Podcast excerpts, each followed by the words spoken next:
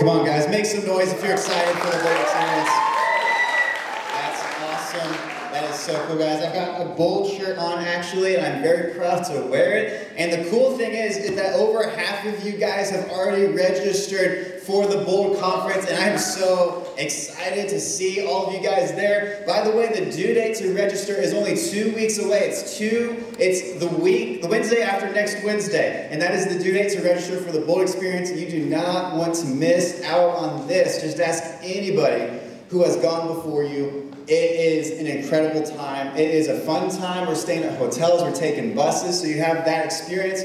But most importantly, it's a time where people are gathering together. Hundreds and hundreds of teenagers are gathering together from across the Kansas City area and even the nation to set aside and consecrate themselves for God. And it is just an incredible, uh, amazing experience. Uh, the cost for Bold is $2.99 for the entire experience, but we do have financial assistance available if that is not affordable to you. Um, just go to journeykc.com slash bold and you will find all the details there. So, so excited for the Bold experience. It is coming right up, guys. It's only a couple months away. That is so cool. All right, I need a volunteer who can, let's see, does anybody even have pop with them? Anybody? I've got a couple people Got a couple people. Okay, here's what we're gonna do. I'm just need a volunteer who's just gonna pray over us. Is there somebody out there that wants to pray for us? I'm trying to do crickets. All right, Leilani, come on. Give her a hand, you guys. She's gonna come on up. I can't make a good cricket sound effect. I'm sorry, guys. Oh, you've got a pop anyways. Go ahead and do it. That's awesome. So pray over us and then count us down. Jesus, I I just pray over tonight that we would get the answers that we're looking for, maybe not the ones that we're looking for specifically, but answers. That we would that we would strengthen ourselves in the word that Sean has today, and that we would learn to grow deeper into who you are and your love and to show the fruits of the Spirit. I, I just pray that we would see how good you are and we would remember how good you are. That it wouldn't just be a moment, just a split second, that we would remember it. It would stay etched into our brains and that we would we would allow ourselves to grow. We wouldn't hold back anything, that we would take the step that God is calling us take. In Jesus' name, amen. amen. Awesome. You want to count us down for the three people that had the pop? Go for it. Oh my gosh. Oh my gosh. All right. Three, two, one. Nice. That's awesome. That is awesome. There's always one. There's always one that does it early. All right, guys, tonight I'm going to be preaching to you a message titled Got Offense. Got Offense. Because here's the thing the answer to that question for everybody, at least at some point in our life, is yes. Yes, we have all at some point had an offense in our heart. And um, if you don't think so, I'm going to show you guys some pictures that made me upset and then you guys might have offense against me after that. So let's throw up the first one. They're, they're upsetting, guys. This is upsetting. This is an offensive picture. All right, let's put up the next one. Okay, that's, okay. Can anyone admit that they've actually done this before? Okay, my hand is up. I've done this at least twice. Wow, everybody, that was surprising. Let's throw up the next one. Okay, that's pretty bad. Can anyone admit that they've done this? My hand's up. That's it. They took a big chunk out of that too, because those aren't small. Those are a decent size. Okay, the last one is the most infuriating one of them all. That's horrible. Who said that wasn't bad? No, that's horrible. I saw somebody, I think my mom did that a couple weeks ago. I was over at their house. I think that was who it was. And I was like, why would you ever do that? That's awful. Man, so I saw these pictures and I saw ones that were even worse than that. And I'll tell you, I had I had a little bit of offense rise up in my heart towards the people that are doing these stupid crazy atrocities. Like, I don't know. I know, I know. It's, it was really freaking me out. But there are all times in our life where we have had an offense rise up inside of us at some point or another. Maybe that's directed towards a person. Maybe they did you like they did something wrong to you. Maybe that's directed towards a group of people, a company, uh, just any situation. That that's those pictures. Like we've all had an offense rise up inside of us. And let me define offense for you guys, because I, I, saw that word and I was like, okay, I think I know what that means, but I, I want to get into it. So, an offense is an annoyance or resentment brought about by a perceived insult or disregard for one's standards or principles. So, it's like you're annoyed or you feel like you've been insulted because someone has not, re- someone has disregarded your standards or principle. And another way to put it is a thing that constitutes a violation of what is judged to be right or natural. So, it is a violation of something good and oftentimes done by somebody else towards us. And we have all, all of us have experienced this at some point. Another offense has happened and will happen in our life. And for a lot of us in this room, I think we would like to, it might be hard to admit, but we may be even carrying around an offense with us of something that's happened maybe last week, maybe last month, or maybe even years ago. And I think this is something that we all struggle with from time to time.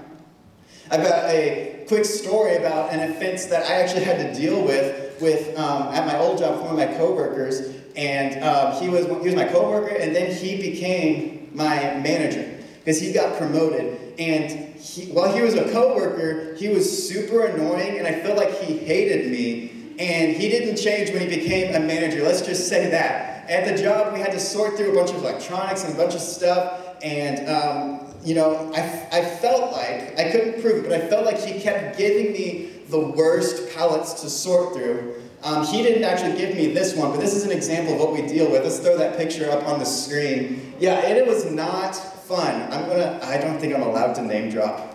I'm gonna get a no on that. I can't name drop who, which company sent us this pallet. I think that breaks like a, like an NDA or something. But th- th- this was the worst pallet I have ever had to sort through and it was smelly. We found syringes. It was a food company. I don't know. That was concerning. We found syringes. We found um, meatloaf wrapped in foil. It was a corn dog. It was a corn dog.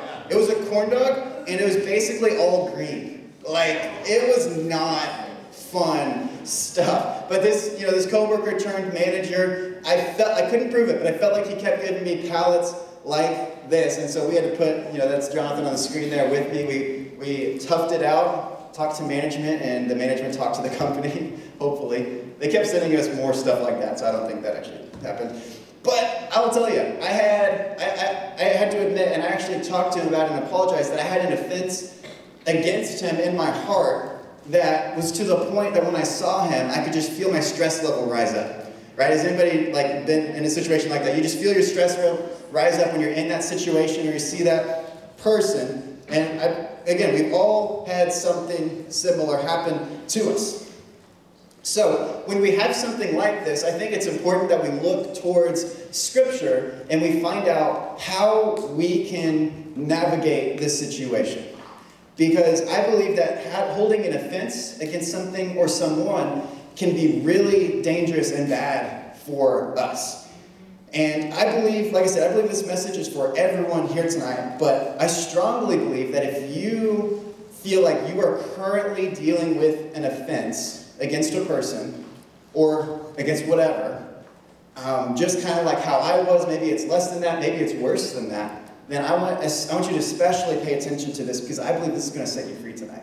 I believe that's going to, this message is going to set some people free tonight. So I'm going to look towards the Bible. I want to see and allow the Bible to be my guide on this journey. And I want to first know the dangers of holding an offense. The dangers of holding an offense. And I found Proverbs 19 11. It says, Good sense and discretion can make a man slow to anger. And it is his, what is that word? Oh, it's not on screen. Yeah. I'm sorry, guys. It is his honor and glory. Everybody say honor and glory. Honor, honor and glory. It is his honor and glory to overlook a transgression or an offense, with, and it's without seeking revenge or harboring resentment. It says, Good sense and discretion makes a man slow to anger, and it's his honor and glory to overlook an offense. And I'm assuming the opposite is also true, right? The opposite is also true. It would not be honor or glory to not overlook offense. But I, I, I had a question how can it be this man's honor and glory to look over an offense? How, how does that make sense? Why is it his glory? It's like, I get that it's our duty to look over offenses, but I don't understand how it can benefit us or how it can be our glory to look over an offense. Like, I get that's something we're supposed to do, I get we're told to do that, but how is it our, our glory? And uh, I don't know if you guys remember, a few weeks ago I preached a message on uh, fear and how fear takes root in our minds. Who here remembers that message? How fear takes root in our minds, and that when we deal with fear, when we deal with any sort of spirit, we need to deal with the spiritual and the natural. You know, we can't just deal with the spiritual and not deal with the natural side effects of having fear. And we can't just deal with the natural without dealing with the spiritual. I believe the same is true here. You can't just deal with the spiritual side of events without dealing with the natural, and vice versa. And so I, I was looking into the, the physical effects that offense has on you. And I don't know if anybody else is like this, but I like to overly research things at like 3 in the morning. Like I've got like a whole Wikipedia thread scrolling on my phone. And I came across this article by this medical website.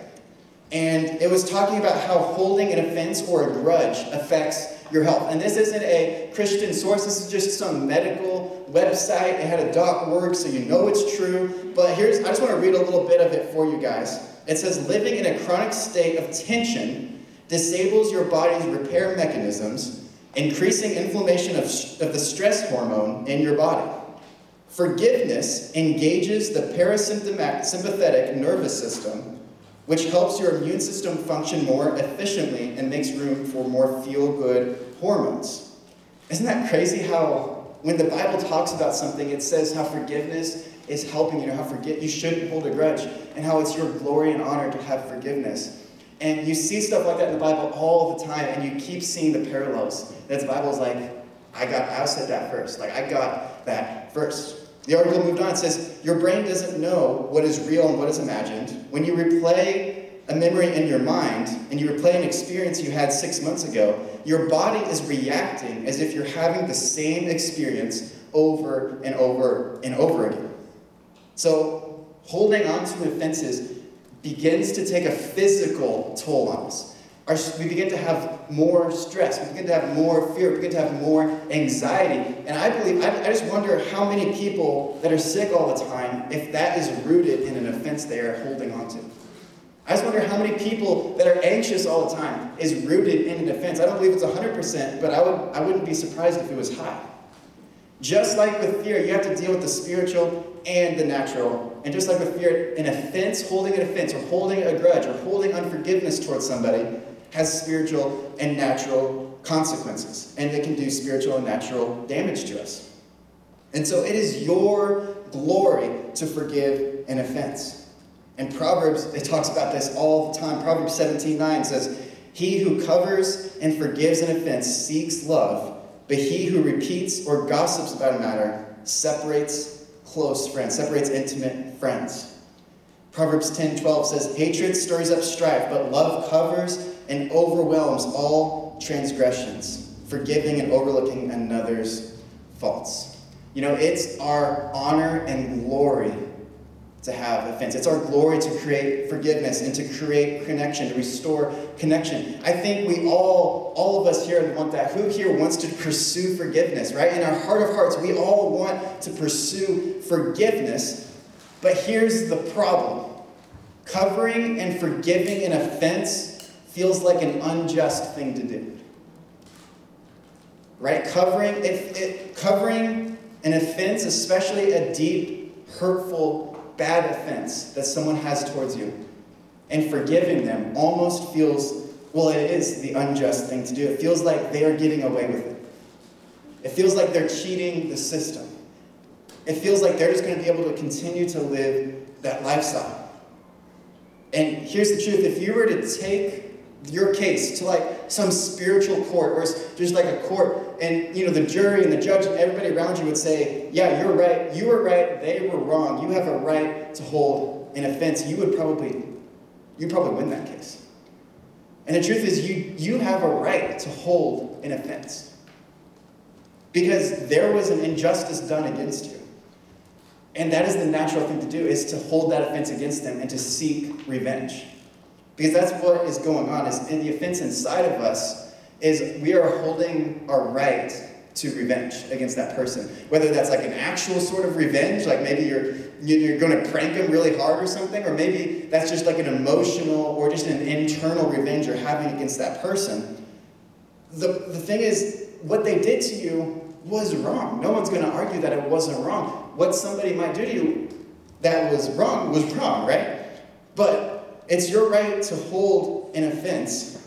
And the thing about forgiveness is the act of forgiveness is giving up your right to hold an offense. It's giving up your right for revenge. The act of forgiveness is giving up your ability to have a revenge against them now because you are pardoning them, you're overlooking it, you're covering it with love. And I just want to talk about that a little bit. It's one of the biggest things we can learn about, we can learn as Christians, is that our lives should never should not be centered around our rights all the time. You know, again, don't mishear me, but I believe there are definitely things that we need to fight for as far as our rights goes. But if we get too far down the line, then it's going to begin to cause cause issues. If we stand and fight for every single right we have, just like we have the right to hold an offense. You know, there's um, there's a letter Paul was writing to a church, and there was uh, fighting going on about the Christians um, eating meat that was offered to idols. And some Christians were saying, hey, I don't believe idols are real. I don't believe any, I don't believe any of that. So that meat is perfectly fine because idols aren't real. But the problem was they were causing newer Christians who did believe in those idols to stumble into that. I want to read that passage to you. I'm just going to skim it. Um, and it's found in 1 Corinthians 8. It says, So this is what I say about eating meat sacrificed to idols. We know that an idol is really nothing in this world we know that there is only one true God. It's really not important if there are things called gods in heaven or earth. But for us, there's only one God. He's our Father. All things came from Him. We live for Him. There's only one Lord, Jesus Christ. All things were made through Christ, and we have life through Him. He's just explaining what they already know. He's saying, yeah, there, there's only one God. Idols aren't real. You know, people say, people call things lords, people call things gods, but we know that's not real. He says, But not all people know this. Until now, some people have had the habit of worshiping idols. So now when they eat meat, they still feel as if it belongs to an idol. They are not sure that it is right to eat this meat. When they eat it, they feel guilty. But food will not make us closer to God. Refusing to eat does not make us less pleasing to God. And eating does not make us better in God's sight. But be careful with your freedom. Your freedom may cause those who are weak in the faith to fall into sin. Suppose one of you has not, has not, who has knowledge eats in an idol's temple. Someone who is weak of faith might see you eating there. This would encourage him to eat the meat sacrificed to idols. He really thinks it is wrong, so the weak brother is ruined because of your knowledge. And Christ died for this brother. So when you sin against your brothers in Christ like this, it causes them to do what they feel is wrong. You are also sinning against Christ. So if the food I eat makes my brother to fall into sin, I will never eat meat again. I will stop eating meat so that I will not cause my brother to sin. And I say that, I read that long passage and I say all that to say that sometimes it's not all about our right to do something. Sometimes it's not all about our right to have an offense. It's not all about our right to be able to have revenge, even if everybody around us says, hey, that's fine, you need to, they did that wrong thing towards you you have a right to hold that against them. But there are other things that would be better to let go of if it means building God's kingdom even further. And so tonight I want to show you guys just a couple truths about forgiving offenses. And this is where the important part comes in. And I believe I've, I've talked about this before when I've talked about preached about forgiveness. But there's an important thing that we remember as we give up our right for revenge and give up our right to have an offense. It's important to realize this. It's, a, it's forgiveness does not mean what they did was okay. Forgiveness does not mean what they did was, okay, just because you forgave someone does not mean that the action or offense they took against you was fine or good. What it's saying is you're giving up your right for revenge. Like I said, I've said this before, but forgiveness is not approving of their actions, but it's approving of God's mercy. It's not approving of their badness, it's approving of God's goodness. You're not what you're doing is you're not saying what they did was okay, you're saying that the price that Jesus paid to set them free and to set you free was amazing and was awesome. And That should affect you and affect your life. But here's the caveat just because you forgive somebody and release an offense against them does not necessarily mean that you need to act 100% okay around them as if nothing had ever happened. To clarify, here is an example, and I want to hit just on a serious note for a second. That just imagine if somebody was in a situation where they have been, you know, physically, verbally, or sexually abused, right? That is an awful, terrible thing to have happened. And I believe the most biblical thing to do is one, get out and get help, and two, forgive the offense.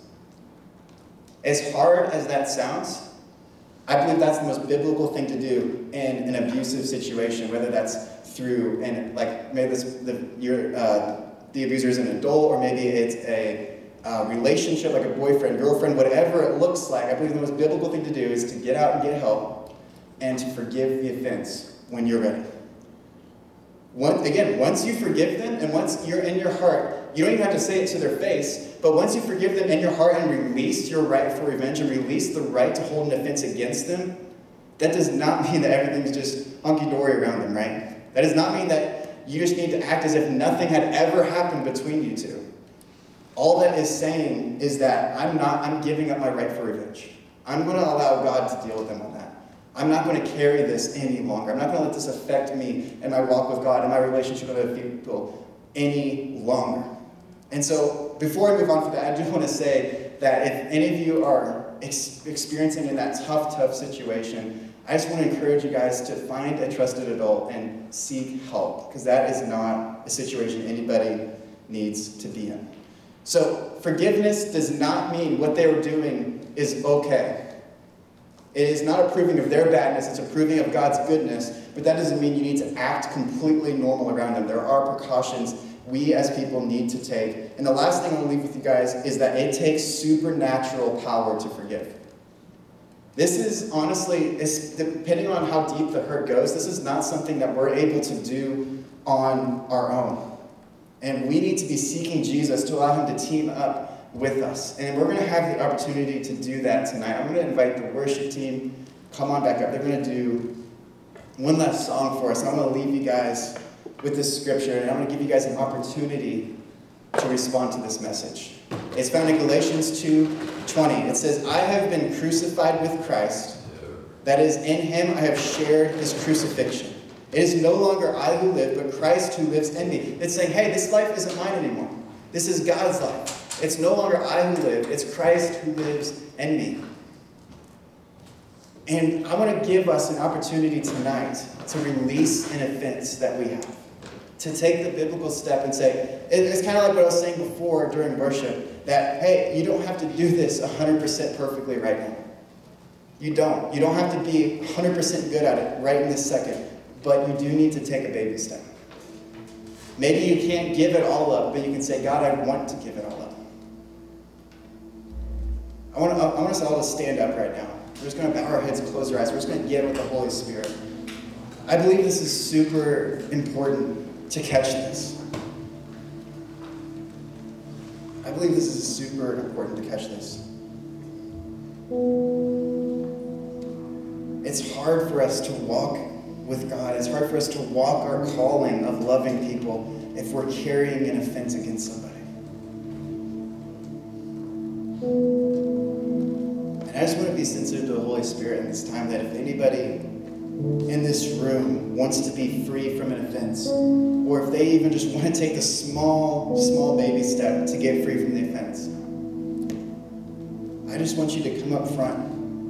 And you can stand up here or you can get on your knees, whatever. I just want to invite anybody just right now, just come on up front. If you want to be set free from an offense,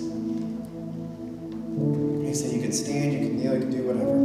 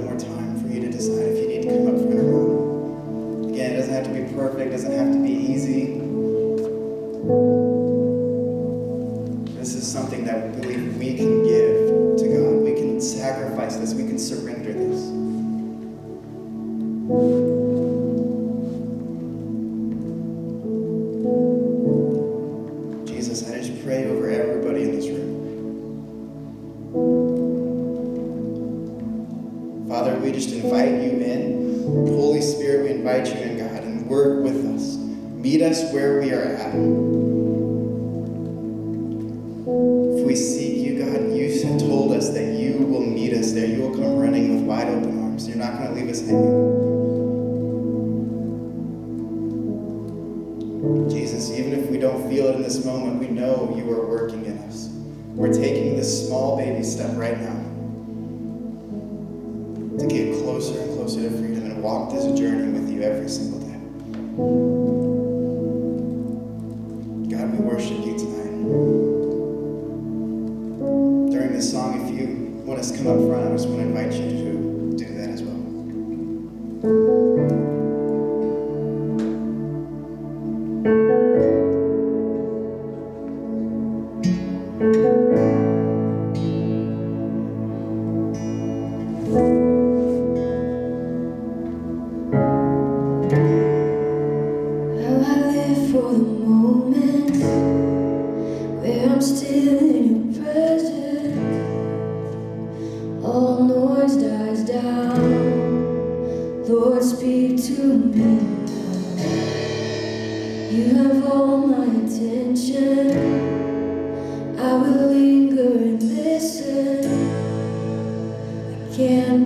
a thing.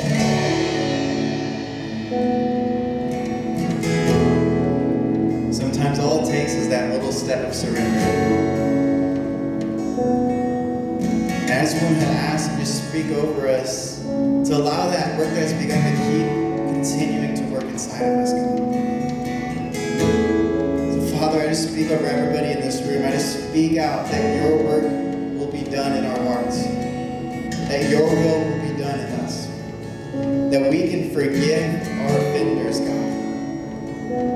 We're not approving of their badness, but we are approving wholeheartedly with your goodness, your grace, and your mercy in our life, God. Jesus, we thank you for your supernatural, world changing, life changing love.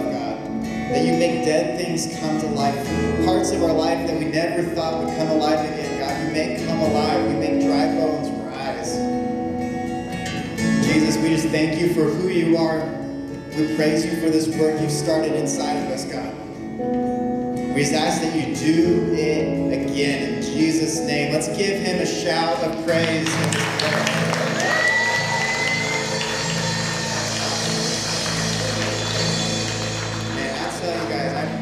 Someday we're going to come to Elevate, and this room is going to be full of young people seeking after God. It's going to be an amazing sight. But with that, you know, as as we get bigger, it's going to be harder to stay connected in a bigger group of people, and that's why we have our tribes. That's why we have our small groups. And in fact, tomorrow night, um, we are going to Andrew's parents' house, and we're going to have just a big guys' night. It's going to be a lot of fun. Yeah, it's to be a guys' night, and everybody's invited. All, all the guys are invited, not quite everybody, but we really hope to see you guys there. I'm to pray one last time before we dismiss. God, I just thank you for who you are. I pray that you just protect us this week and you consecrate us for the mission of building your kingdom in our hearts, in our schools, and in our homes, God. We just praise you and thank you in this place. In Jesus' name, everybody said,